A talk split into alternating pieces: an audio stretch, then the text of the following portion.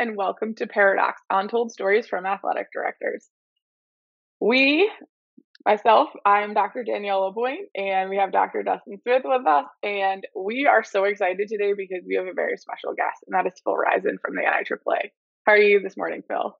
Great, Danielle, and thank you for the opportunity to be with you and Dustin today. Thank you for being here. Um, you know, I sometimes I tease Dustin about his uh his uh, sappy long intros, and I'm sure you're going to get one in just a second. But before we do that, I just want to thank you, thank Ticket Spicket for being our sponsor. They're the reason all of our episodes um, are possible. So thank you, Ticket Spicket, and they're also the NIAAA official ticketing partner. So thank you to them. Now, Dustin, how are you doing this morning? Are you ready for your intro today? Man, I am I am ready. I have been ready for this for quite some time. This has been something that I've looked forward to for a lot of reasons. Uh, one, I know that Phil's really got to defend himself and his honor, um, mm-hmm. and he's he's taken some abuse from some previous guests mm-hmm. uh, that have taken some shots on him, and now he gets the chance to defend himself in those uh, ventures, whether those stories are true or not. But I'm excited because we have Phil Rison. Phil is uh, somebody I really look up to, uh, and he's been uh, a mentor. He's been a friend. He's been somebody that that we connected actually in person through Doug Kilgore uh, at our state association, uh, at our state conference a few years back, and got to talk about. don't hold this against Phil, but he is a Kentucky basketball die-hard fan. I'm talking die-hard fan. Uh, he bleeds blue. He's part of the Big Blue Nation, and uh, he he represents them up in Indianapolis. But prior to that, he spent time in, in Kentucky as an athletic administrator and been a coach, and he's done a variety of things. But the best title I think Phil has is a husband. Uh, and he gets to be a husband and a dad. I think those are the two things that he takes great pride in but but Phil is casting a vision for our our association. Um, he's he's soon to be taking over as the executive director of the NIAAA, and he's following somebody that has been a mentor to him, somebody that's been a rock for him, and somebody that's been a rock star for our association uh, and for our profession. To be honest with you, and Dr. Mike Blackburn. So we're honored to have Phil Rison as our guest, and I'm going to take some shots at Phil, I'm sure later on, and he'll probably take some shots at me but Phil, man, I'm I'm excited we finally got you on here. You're going to get to know me in a in a whole different light now as we serve together. Uh, I, I, get to be on the board and get to serve and share and and some of those discussions and the leadership that that is for our NIAAA membership. But man, I'm excited you're here with us. So I appreciate you taking the time this morning to join us. Well, it's an honor and a privilege to be with both you and Danielle and and yourself. And, uh, you know, as you talked about, uh, the great thing about our profession is you mentioned that network connection. Through Doug Kilgore, we form a relationship that's a lasting relationship because someone shared, as, as Doug always shares, uh, warmed by fires that other have built. And we, we are all in this profession for that. So first of all, thank you all for what you're doing as you advocate for the, our profession of athletic administration. Thank you for what you do daily in your schools individually. And uh, the, the most precious commodity that you're working with our students and with our coaches. So I'm excited about the opportunity, number one, to defend myself. Number two, to kind of share with you a little bit about my me as we as I venture into a new new realm of responsibility. And as you said, Dustin, so eloquently, I'm losing not only a mentor, I'm losing a friend uh, someone who has been there for me for longer than the six and a half years that we've worked together.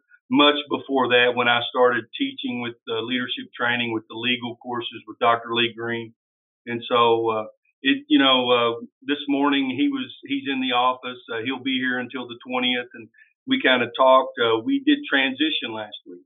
Transition is that we made some office moves and kind of some relocation, especially with the hiring of Rich and with uh, with Becky, and so we moved some offices. He had to move out of his, and I moved into his, and Becky moved into mine, and, and trying to do this. And you know, I, I told my wife this weekend we were here at the office, kind of arranging some things and whatever. I said it's a little bit bittersweet, but um, you know, Mike is ready for this this chapter of his life.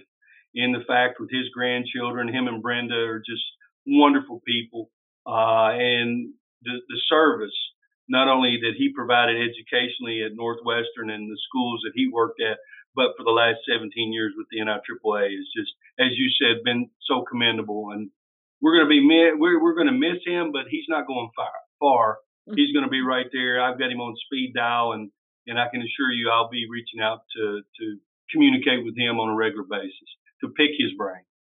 So let, let's let's touch base with who Phil Rison is outside of the executive director. I know that takes a lot of your time, and I know that's your focus, but uh, I, I kind of briefly touched on it. But besides being an avid Kentucky fan, what does the resume not tell us about who Phil Rison is? Well, you know, right now it's kind of hard to be a Kentucky fan, especially in basketball. We're really struggling, and you know, I'm hoping. Uh, I'm hoping after that. Uh, you know, we got took to the woodshed by the Crimson Tide last Saturday, so I'm kind of hoping that uh, Coach Cal can get it turned around. But I'm starting to to have my doubts a little bit whether or not this is going to be a lost season. But uh, it's never really a lost season uh, when you get the opportunity to play a wonderful game. But when you talk about me and you talk about um, who Phil Rison is, first of all, I was fortunate enough to have two wonderful parents that uh, Barbara and Johnny Rison, who raised me in a in a good Christian home, who challenged me to be better every day, who encouraged me who was there for me and supported me, but supported me in the right way. Not in the fact that, first of all, the coaches and the teachers were in charge and I was to go to class and to do what they asked me to do and to do it in to the best of my ability. So fortunate enough for that. I had a brother, uh, one sibling. He's uh, seven years older than I am. And the, the, the ironic, the reason I mentioned my brother Bart is that the fact that we had the privilege and the honor to work together for 21 years. And in that spiral of that 21 years, I was his assistant basketball coach for nine years. And then from that, I became the athletic director, assistant principal. And quite frankly, he started working for me. And so it was a great turn of events. And so married my high school sweetheart uh, Paula and uh, we've raised two wonderful children, Lindsay and, Kobe, and both of them are very successful in their careers and what they're doing. One's an occupational therapist, the other one is an actor interpreter for the Children's Museum here in Indianapolis, and really enjoys that. And so we've got uh, a son-in-law, Austin, who is a high school assistant principal and athletic director at the school in which I worked for those 27 years of my 30. And then uh, he uh, does a fabulous job, and I'm so proud of him. And then, quite honestly, got two of the jewels of our life, uh, Will Maples and and Peyton Maples, and one's a second grader, the other one is three, going on 16, and and she's just the light of our our life, and it's just exciting, and I've been blessed and been honored. Uh, I've, had, I've had an array of positions, as you said. I'm a I'm a business education major. So uh, I got into the business education field because, quite honestly, I wanted to always have the fact that if I didn't like teaching, if I didn't like uh, education, maybe it, you know there would be some other ventures or some other avenues for me to pursue. And fortunately, I got a great start at a small school in Paris, Kentucky, uh, and um, just had a great blessing. And, and it, from that point on, uh, was mentored for the next uh, part of my career from just being falling in line and being mentored by some of the most uh, human, uh, humility individuals that have just taken their time to share with me. So I guess you would say at the end of the day, who's Phil Rison? I'm blessed and I'm honored and I'm thankful. I'm thankful for every opportunity that I get. Uh, there are challenges in every opportunity, but there's also opportunities that we can utilize to make us better and to grow others around us. So excited about that, excited about where the, the what the future holds. And uh, I'm not I'm not Dr. Mike Blackburn. I'm Phil Rison, and I'm going to lead like Phil Rison, and that's all I know to do. And I, I know this: I love our profession. Uh, our profession of athletic administrators to me is uh, it, it's the, the salt of the earth in the sense that it's individuals that care tremendously about their programs, care tremendously about their students, and people just I want to be an advocate for the fact that people don't understand how hard they work. And when you look at the responsibility from a liability standpoint, uh, from from legal standpoint, from medical standpoint, from just the, the fact of personnel standpoint of what our athletic administrators do on a daily basis, I can say, and I can say because of the different roles, it's one of the hardest jobs in in the school district. Period. Uh, a lot of people used to say the principal was, and and I say that's true. But I also see a principal sometimes that has three or four assistant principals or three or four counselors. Sometimes I see an athletic administrator that, guess what? That's who you got. That's it. That's someone who's taking care of planning and organizing and whatever. There are those, uh, you know, uh, pockets of excellence out there where you will have an athletic administrator that primarily has uh, an assistant and maybe an administrative assistant and maybe also some other maintenance personnel that, that work with them. But for the most part, that's not the norm. So uh, just excited about our profession. And I go back to uh, a long time ago when I was teaching and coaching. There was an individual that influenced me, and his name was Grant Teaff. And got the privilege and the honor to meet Grant Teaff about seven years ago for the first time after listening to him through FCA and whatever. And he, he wrote a book entitled I Believe. And in that book, he talks about the fact of having the power of believing in what you do. And I want you to know that I believe in what our athletic directors do on a daily basis. And I believe that we're making a difference daily. And I'm excited about that opportunity. Now, Phil, you, you said you grew up in a home where your parents challenged you to be better. And I'm not sure if I need to get this out in the open right off the bat, but due to some prior guests that have made some statements about be better, maybe even on a paperweight, can uh-huh. we go ahead and clear the air on this? Did you well, get a paperweight that says be better on it? Well, just notice though, Dustin, before he answers that, notice when he was uh, describing himself, he didn't say golfer. That wasn't a thing that he associated himself with either. So now I'm a little concerned with the connection there. if he does have a paperweight or not. Daniel, I was remiss in mentioning that. Uh, of my hobbies, the one thing I do love to do that I don't get to do quite as much as I used to, due to the fact of the uh, daily uh, daily challenges of working for the NIAAA, is uh, hitting that white ball. I do enjoy that, and uh, there was a point in my life that I was uh, uh, very competitive with it and very good and uh, enjoyed playing it, and I still do. I think it's a release for me, and I look forward to those opportunities when you get to play with your friends.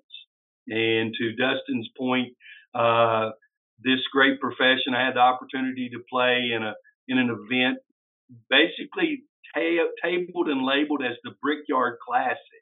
I think that was a Mike McGurk or a Josh, uh, but they in in uh, the the Missouri Mafia, as we refer to them, basically uh, challenged Lannis uh, Robinson and I to a, a, round of golf at the Brickyard Classic, and and though it was uh, highly competitive, we didn't win that day, and and uh, we lost. And you know, you, the old adage is that the old coach in me, I want to be, you know, I want to be humble uh, in victory, you know, and, and humble in defeat. And so, with that being said, we've Lannis and I've been very humble in the sense, and but to, to be humble, uh, Josh and and Mike McGurk decided that they wanted to take it a step further. So they presented Lannis and I with a paperweight, a crystal paperweight on it that has our name on it. And I don't know if you can see that there, but it basically says Phil Rison and it has a golfer and it says second place. and then it says below that, be better, which is kind of a spin on Lannis because Lannis's theme as president, which was just perfect at the right time, at the right place. And I'm convinced uh, Lannis was in that position at that time to lead when he led during COVID and, and through a virtual conference because of his outstanding leadership. But then it says the Brickyard Crossing Invitation. And so we do, Lannis and I do have one of those. But there's a side story to this that needs to also be told in order for proper defense to be taken care of. Our past president now is a gentleman named Mike McGurk, who was the opponent in this Brickyard Crossing Invitational. And so last July at our board meeting, Mike stayed for an extra day, and he and I went out and played uh, 18 holes of golf. And of course, Mike's theme this year has been value others, and which has been an outstanding theme. And Mike's done a great job leading this year.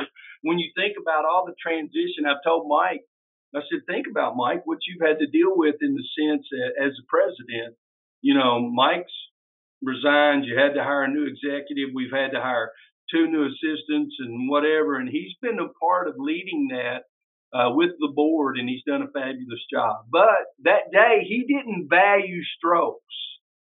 And so, me being me, realizing that I want to be humble in both ways that it's presented, at uh, December board meeting, I presented Mike with a uh, framed scorecard of the score that day with signed, appropriately signed as PGA rules would approve, USGA approved, and authorized and authenticated. And then at that point, up at the top, I had a plate that said, Mike McGurk, president of the NIAAA, values others. And then down at the bottom, we talked about being better by valuing at four strokes, which he lost that day.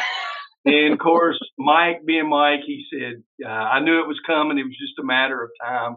And so we had some, we've had some fun with that. I, I will say this: the most fun that we had was the opportunity for the four of us to be able to play golf. And it didn't matter who won or lost. What mattered was the fact that we were uh, fellowshipping together and we were having some fun. And I hope, we hope, we get the opportunity to do that again. Well, I am going to go out on. Uh, well, I'm just going to ask this question: Are you a better golfer than Mike? oh yes, yes, no doubt. There's no now, doubt. So, let me say this: He had, and he will, he will respect this. The day he played at the Brickyard Crossing, if you know Kentucky basketball, he had a St. Pete performance meaning that he was a 16 seed and he played like a one seed that day. And so he played exceptionally well. Matter of fact, I mean, he won't admit it, but his uh, his teammate Josh Scott just kept shaking his head and like saying, "Man, he's just playing. He's just playing out of his head. He just don't know what he's doing." I cannot confirm nor deny, but the statement was made. Is it really a win if you're better than him anyway? Well, wow. you know. Wow, you went there, Dustin. That's good. That's really good. well, especially it is a win whenever someone has bragged on the fact that they've already accomplished something. So, in order to, you know, uh, and wh- whoever says athletic administrators are not competitive, uh, first of all, very competitive.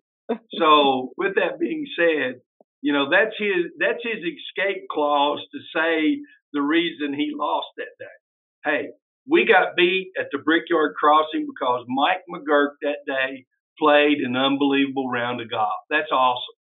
We've seen that. We've witnessed that from students that we watch that they go out and, you know, it might be a gentleman or a lady that's averaging four points a game. And the next thing you know, you look in the box score, they've had 17 points, eight rebounds, five assists, and they just had that great day. Mike McGurk had that. When he had that day, understand, and he gave us the crystal, game on right then at that point. well, I think he even admitted that though. He was like, I played exceptionally well that day. so that's funny. well, I, I've got one other question before we jump into the story. Were you at the delegate meeting in Denver? Because I don't think I saw you at the delegate meeting. well, that's always that's always a, a, good punch for a point guard, especially when you got to sit behind when you got set behind a post player that's about six foot eight. You know, Steve Throne at that point in Denver was our credentials chair, and of course he's on he's on the podium up front on the on the stage and whatever. And and Mike and I, because of uh, whatever, we didn't have chairs enough chairs up front, so Mike and I sat in the back. Unfortunately, I sat behind Throny, and you couldn't see me. So when they did the introductions, me being me again, I pretty much just get up because Throny's right in front of me and grab Throny around the neck and hug him and wave to everybody because you can't see me back there. So. is there truth to the matter that there are some chairs more, let's say, have more girth to them than others at the board meetings? Wow. You wow. will find out. Yes, there, yes, there is. And matter of fact, uh, when we we just went through a renovation at the NIAAA with our offices in uh, right during COVID, really, and uh, they came in and they renovated our offices because we'd been here so long, and so we updated and upgraded the boardroom. So we bought new board chairs, and when we did, at that point, we we bought a couple of uh, big and tall chairs. Okay. it's really funny because Throny is my mentor in this process too. He's my board mentor, so I'm sure he knew some of these shots were going to come at his expense, and I think Danielle was probably in awe because she just met him virtually like this. We had him as a guest, and then she met him in person in Nashville, and she did not realize how big big he is. is. Well, let me say this: behind that big post player, and, and he might say he's a he might say he's a shooting guard or a shooting forward. I don't know, but I always tell Steve, uh, you know, without guys like me being able to get you the ball, you'd have never been able to score. But with that being said, here's what I love about Steve Throne. He lives life to the fullest. He's passionate about what he does. And when he's in that boardroom, he's committed to serving serving the members to making sure that we're doing the things we need to do. And I'm so appreciative of that and thankful for the opportunity that he has been able to, to serve. Uh, there's a little story behind that because Steve originally it was going to be Kevin Zimmerman, who Kevin ended up taking another position in Kansas.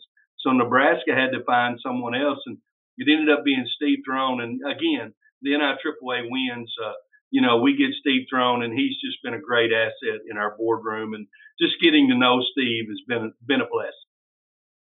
Well, I can I can tell stories on those guys that are surrounding that table that that you have in common. Um, but I, I know in your time as an athletic administrator, you had to have a story or two, and that's kind of the point of this podcast. Is you know those stories that kind of just blow your mind. Did, did that really just happen? And it could be in your instance a golf story uh, where you know maybe you maybe you sunk a three foot putt, and by the time the story's told, it was a fifteen foot birdie putt that you know was uphill both ways, whatever you want to say. Uh, but or in Mike McGurk's story wor- world, it could be a fishing story. You know, he caught a perch, and it was actually by the time he gets it out there, it was a forty foot bass or something that he caught, just because the story has grown legs, if you will.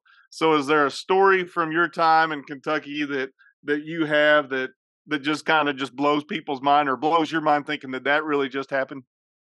Well, there's a couple of stories, and uh, part of it's associated with the NIAAA, and part of it, one of them is associated with primarily, my work at the as an athletic administrator in Montgomery County school systems in in, in Kentucky. But uh, the first one there, uh, you know, we had just put in a, a new turf, uh, primarily Bermuda turf, on our uh, football stadium, and and we had installed a sprinkler system and whatever, and so kind of been trained to do that and and to monitor that and so forth and set that up, and so we were getting ready to play a home opener on a Friday night, and you know we're probably about six minutes into the first quarter, and all of a sudden the sprinkler system goes off, you know, and We've probably all heard of that before, but that was directly on me. That was my fault. It was just the mm. fact of, you know, uh, the, the dial, you know, I'm thinking the dial was somewhere else and it was somewhere else and, and whatever. Uh, that was, that was one that, you know, I, I caught a lot of grief about. And then kind of as an assistant principal athletic director, uh, the, we, we hosted graduation on our football stadium. And, um, so we would go out and our maintenance staff would put plywood down where we could set the chairs on our on our uh, Bermuda field and, and whatever. But we had the old lighting system. And so this was my first year as assistant principal and AD. And so our graduates always did a candlelight procession out. And so at that point, you know, I've got, uh, in coordinating this, I've got four or five people, you know, that are uh, set in strategic locations to turn the lights out. whenever we get to that procession, as our graduates light their candles as they're proceeding out, because our stadium was kind of in a bowl shape. And so you could walk out on both sides, and it was just a beautiful event. But being the old lighting system as it is, and not the LED as we know today, pretty much when they went down, They, They didn't were turn down. back on. They didn't turn back on. yeah. And about about uh, a minute and thirty seconds after we had turned those off, it hit me. I've got grandparents, parents, and whatever in our stadium bleachers, and it's going to take a while for these lights to come on. And I, I mean, I'm I'm immediately thinking about because I'm teaching liability, I'm teaching legal classes. I'm immediately thinking about the liability that we're assuming in this situation. And so I wait patiently until the last graduate gets to a certain point with that procession, and I grab the microphone from our from our superintendent and I said, "Please stay in your seat." I repeat, stay in your seat. We have maintenance staff coming with flashlights to light the aisles for you as you depart. And of course, we had turned the lights back on, but you still, as you know, in the old They're just buzzing. They're just buzzing at this point. you know, that happened to make you know the front page of our local paper, and you know, I mean, my superintendent at that time, uh, he he he told me later because he ultimately was the one who hired me as director of operations uh, in our school system. He said. Uh, I I knew right then that I had an individual that was thinking about everything. Whenever you've got the the um, intestinal fortitude to come up here and grab the mic from me and say, "Do not move," you know, and, and whatever. Um, probably that was uh, for me. Probably the you know the most fun. The, the great thing I had in the Well, years no, that I but everybody made it out unscathed, right? There was no, no Everybody made it out. tragedies. Okay, okay. yeah, every it, it, it worked, uh, Danielle, and it was a success. But uh, it was a little bit nerve wracking for me uh, and my principal at that time as we were working together and so forth. You know, uh, when you talk about being in the local setting, I I remember a lot of things. I li- I I do remember a lot of positives that I dealt with from the standpoint of working with the coaches and and working with the students. You also in our profession deal with a lot of negatives you deal with parents who sometimes uh, uh, have tunnel vision into the fact the way you should lead or the way you should direct or the way you should communicate or or whatever. Then you you also have sometimes you can have staff that becomes obtuse to the fact that they don't want to to work uh, you know um, collaboratively with students or be with students or be encouraging of students and and again I've often said and you will continue to hear me say uh, education-based athletics is the greatest dropout prevention program that any anyone has in their school district. Period. Without without because when you look at the accountability process, it's just fabulous from the standpoint. If I fall in love with whatever sport that may be or whatever activity that may be, then at that point, that love builds a passion to the point to where number one, I'm I'm engaged with the team. I'm engaged with the fact of someone that I'm being held accountable to, responsible for. And so I, I often think of all of that. And, you know, I can't tell you when um, Paul and I travel back to visit our grandkids or our mothers or whatever to Kentucky, and I'm in that hometown where I spent 27 of my 30 year career pretty much. Um, I can't tell you the blessing whenever I'm at a Kroger, a, a food store, or a Walmart, or a Target, or whatever it may be, and somebody says, "Hey, Mr. Rison, how you doing?" and and I get the opportunity to engage in them and talk to them and ask them about what are you doing, how's things going, and they've they've had this they've had this many children and they're doing this and they're working here and whatever. To me, that's the success.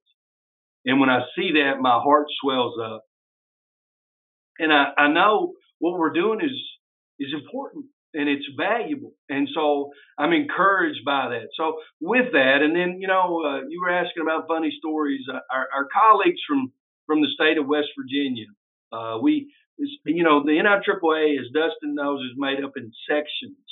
So uh, Kentucky's a part of Section Two, and I've as I've often said, I just happened to be at the right place at the right time uh, in Kentucky because they get a board member on the NIAAA once every 24 years. And so that just happened to be during my tenure while I was president of the Kentucky High School Athletic Directors Association. And with that, predominantly, I was fortunate enough to be asked by our state to represent Kentucky and to serve on Section 2 as a representative. And so, how fortunate I was. But prior to that, I was attending section meetings, and, and in Section 2, they rotate. So, uh, Pennsylvania might host it one year, Ohio one year, Virginia, whatever. This year in particular, it was West Virginia. And we went up there, and they had a little golf outing primarily prior to that. And so, uh, we had our team from Kentucky, which was myself and Arthur Ballard and Jeff Edwards, another athletic administrator from Louisville, Mike Barron, who was from Lexington area and whatever. And uh, we were playing an 18 hole scramble. And so after nine holes, we were seven under. And we we stopped, uh, you know, at the break. And I remember Harold Irvin said, um, he said, "How y'all doing?" And I said, "Well, we're seven under." And he said, "Do what?"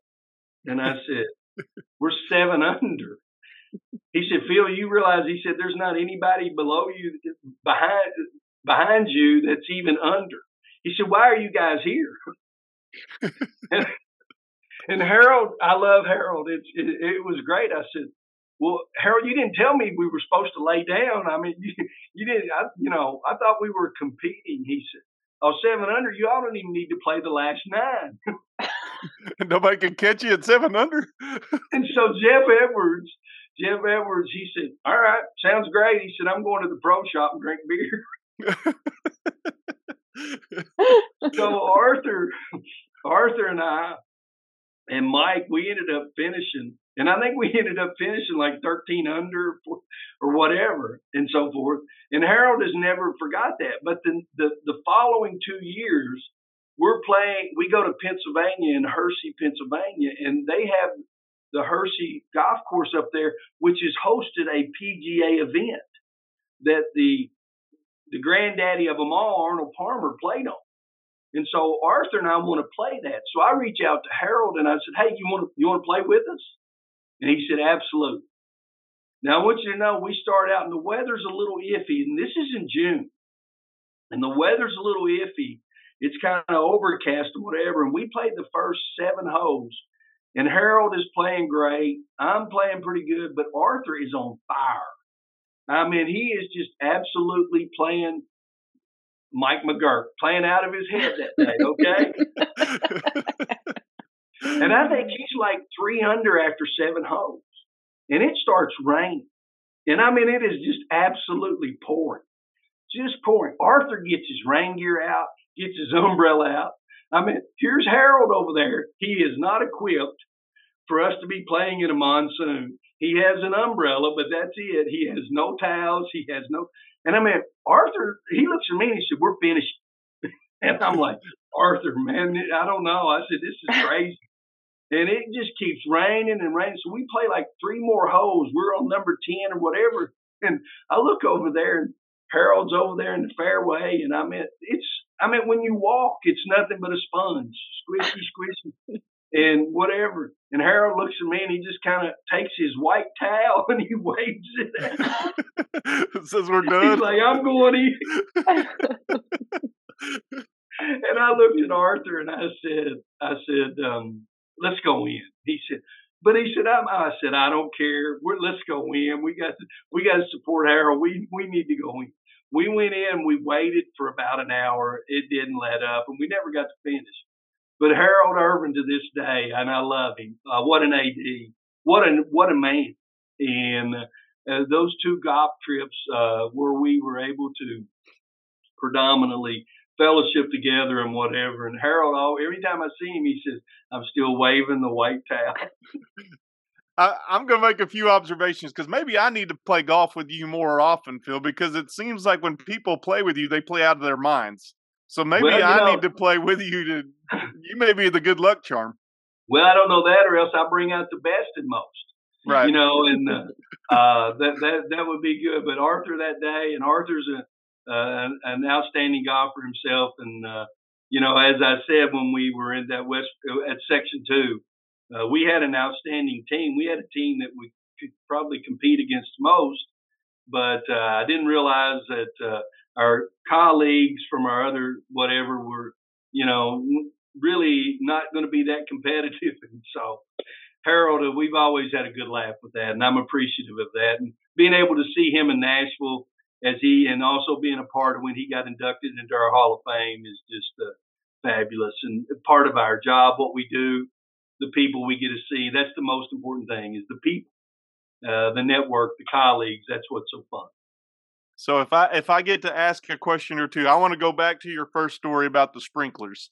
And it's funny that you mentioned the sponge and the deluge that happened in your golf outing. Were the was the field becoming spongy with the? I mean, you just kind of brushed past that. That it was your mm-hmm. fault. They kicked on with six minutes to go. Was it during play? Was the field in bad shape? I mean, how did how quickly did you get them cut off? Well, the the field was in excellent shape because we had just redone the Bermuda turf that spring and put in new sprigs and we'd really worked tremendously hard on that, and so it was in it was in good shape. Uh, what the the fun thing about it is is when the sprinklers went off, I was down on the sideline, uh, probably hovering around the 20 to 25 yard line, uh, adjacent really to where our student section was at and our band was at, just kind of being there monitoring the game and whatever. Uh, they'd already met the officials and and brought them down and, and communicated to them. And I knew every one of them and whatever. And so uh, we had just, I, I want to say it was a pitch to the right or left. I think it was away from me. And the tackle was made and kind of the players get up and all of a sudden, boom, I can hear it. You can, you know how you can hear it? The, the jets are, and I, I'm going, what is that? And then all of a sudden I see it. And from that point on, once I see it, our field house where our um, control panel was is up straight. As I told you, we had a bowl stadium. It's straight up a hill, probably about 35 steps. And I mean, I took off on a dead sprint. I could still run back then. I took off on a dead sprint, and predominantly everyone knew where I was headed because you know. And the thing about it is, is here's the thing, but the field house was locked and so I, you know how when you're when you're nervous, trying to find your keys, and so I'm fumbling through my keys, trying to you know open the door into the coach's office and, and whatever. And so finally was able to got uh, to, was able to get it and shut it down. Uh, you know the officials, uh, as I said, some of them I had umpired with uh, during the spring and knew knew them well. And I walked down there and uh, Bernie kind of walked over and he said, uh, you got that under control now? I said, yes, sir. he said, we won't have to worry about pulling out any rain gear or anything for the rest of the game. I said, no, we should be good. So. so. they were prepared for rain if need be, unlike Harold was in uh, in Hershey. that is true. Yeah. Um. So my other question becomes the graduation story and your you called it intestinal fortitude to go up and just grab the microphone. At what point were you communicating with maintenance to say hey we need flashlights and we better get a bunch of them for all the stairways so people know how to get out of here? What how was that conversation going down? And then you just did you just jump into the superintendent and say excuse me i need this microphone for a second pretty much make your announcement yeah, the way the setup was on the field um, first of all when the lights went out when we turned the lights out, that's kind of when it hit. And because, quite honestly, we had not practiced, we had not pra- we had practiced the candle procession, but we didn't have candles and we didn't practice it. okay, so when you think about your emergency action plans, which all of us as athletic administrators this week have probably, uh, after what happened with Damar Hamlin, have probably looked at our emergency action plans to make sure that we have things in place in order to be prepared. But immediately uh, on my my wet radio, uh, I just basically said, "There's a box of flashlights that we have that we used primarily for trafficking when we were getting uh, vehicles out of the of events. I said I need every uh, custodian to have one of those flashlights and to be positioned at the aisleways of the stadium. And please, some of you go up halfway. And to our staff's credit, uh, seamless, just seamless. Was able to get there, able to turn the lights on. And again, as I said, we turned the lights back on just a little bit early so they can maybe, you know, if they'd cool down a little bit, but that was the problem. There wasn't much cool down, so didn't allow for a lot of quick uh, aluminums to, to light up the, the field. Now, my last high school that I was at um, did the same thing. It held the graduation on the stadium field, so I understand the pressure of that. I mean, it was it was packed. It was people were very proud of it. It was a phenomenal thing to be part of. But the pressure that I felt running it from the press box, pretty much alone, while everybody else is like on the stage, right? Um, I feel that. I feel that for you. I know exactly what that feels like and how you know all of the parents and grandparents and aunts and uncles and brothers and sisters who are there want it to be perfect and amazing. So I can't even imagine how you felt when the lights went off and then you were coming to that realization that these aren't going to turn back on.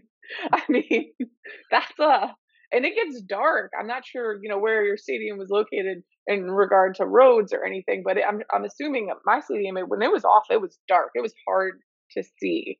So and I'm sure that 10 minutes to get those lights turned back on felt like hours, just hours. Yeah, it did. And the it's kind of like the Heinz ketchup. The anticipation was killing me in the fact of when do I flick the lights back on because, you know, you, you always think about the other end. Oh, if I turn them on too early and whatever, then I'm going to hear it from the graduating class and their parents that I didn't give them a proper, you know, procession. But uh, it worked out and it did. I have one other story I want to I was share. what did you do the next year though? Right? So did you have a plan in place? Like what did you do the following we, we put we put in new light. No, I'm just oh. we they do have new lights now that would be able to handle that, but uh, primarily we did based on that we uh, put in a plan in place to where uh, we had flood lighting primarily set up in the different areas, and we were able to turn those on at the conclusion of the procession. So worked out tremendously. But mm.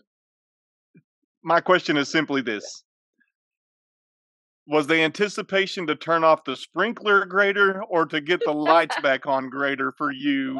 And was the was the anxiousness at a level that matched the anticipation on both of those situations? Yeah for me um, for me i think both of them were about the same. One of them i probably had to exert a little more energy and sprinting to get something turned off where the other one i was able to kind of sit back and breathe a little bit and because I knew I had some time to coordinate some things uh, to to be prepared for that. So probably the uh, sprinkler head was the one that created the immediate anxiety. Uh, the one at the graduation, uh, you know, I, I had time to plan on that. So, you know, immediately I start thinking, where's our flashlights? Where are we located? What? How can we? So uh, it worked out. And again, it, the, the crazy thing about our profession is is that um, I pray that I pray that none of our athletic administrators have to deal with uh, what happened Monday night. Uh, when you think about Damar Hamlin, and you think about the fact that some of the rule settings, you know, they might not have an athletic trainer.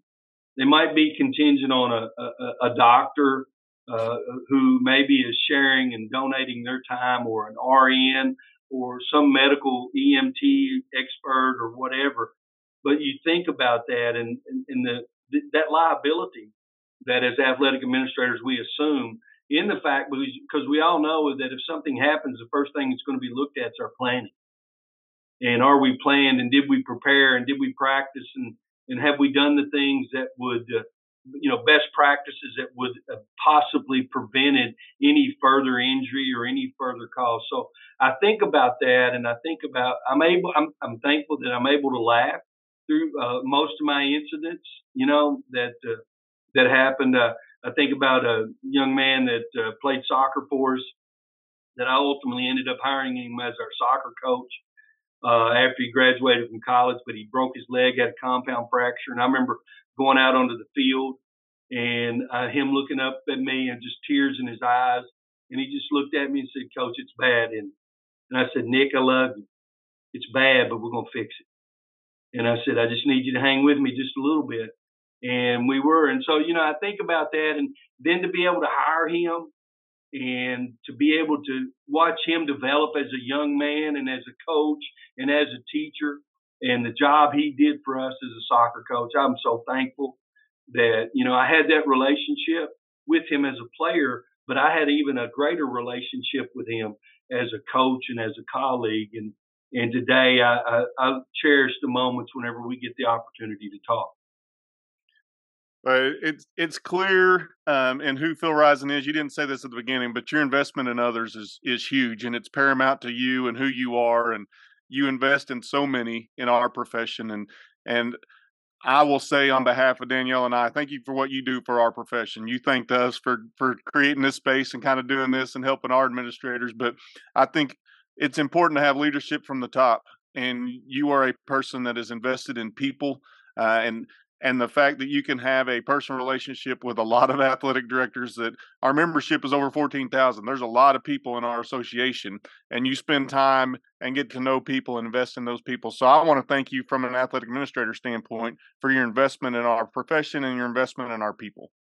Thank you and it is a it's a joy.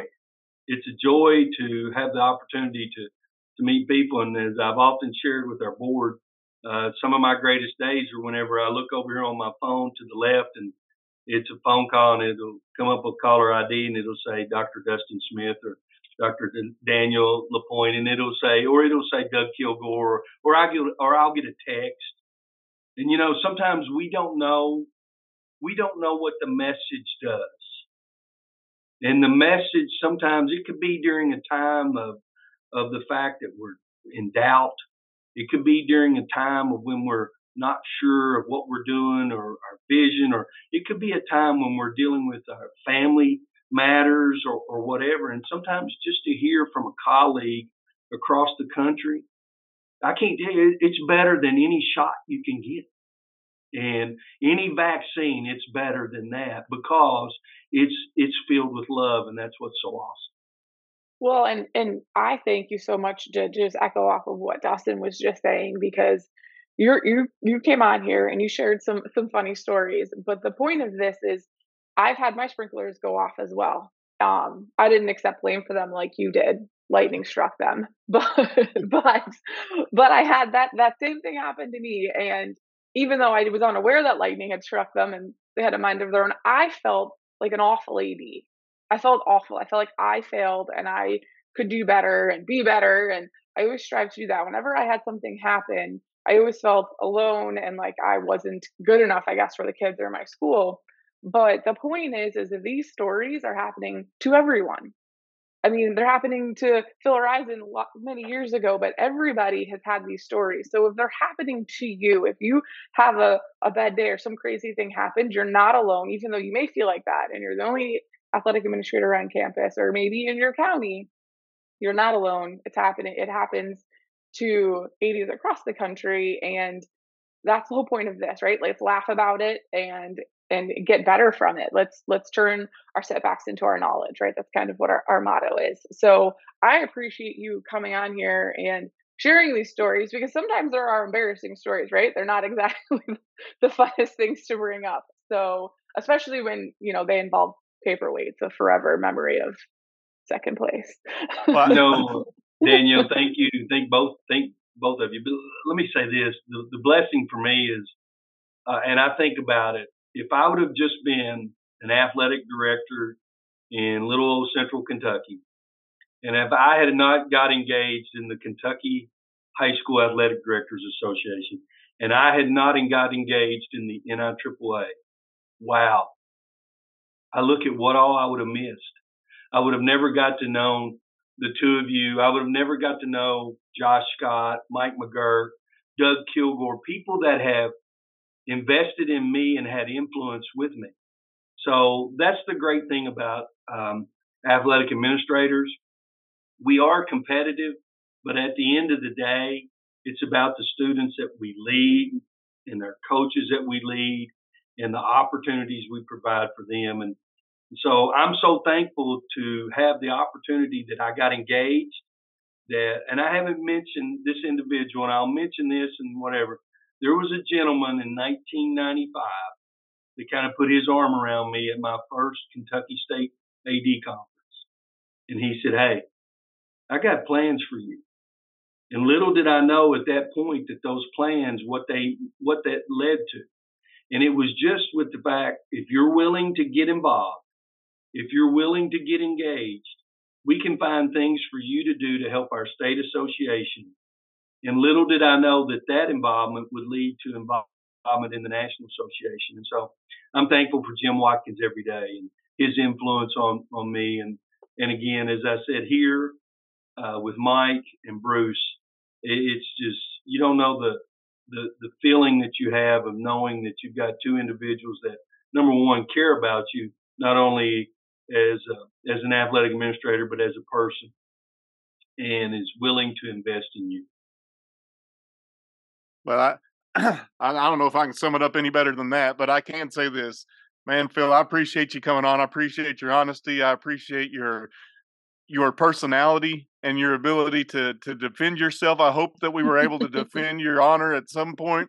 Um, and and I know that there may be a sprinkler head with the phrase "be better" on it that's coming to Danielle simply because of that's probably going to happen. I don't know who's going to send that, but that may happen. But brother, idea. I just want to say thank you for for jumping on here and for making time um, for us on this podcast, but more importantly, making time for athletic administrators and for your devotion to them and for our profession to get it better. Thank you, Dustin, and thank you, Danielle, for this opportunity. And again, thanks for leading with conviction and challenging everyone for us to be better. Yeah, thank you very much. Um, it was awesome getting to, to hear from you and your stories. And thank you to Take It Spigot, who is our official sponsor. And we will be back next week with another episode.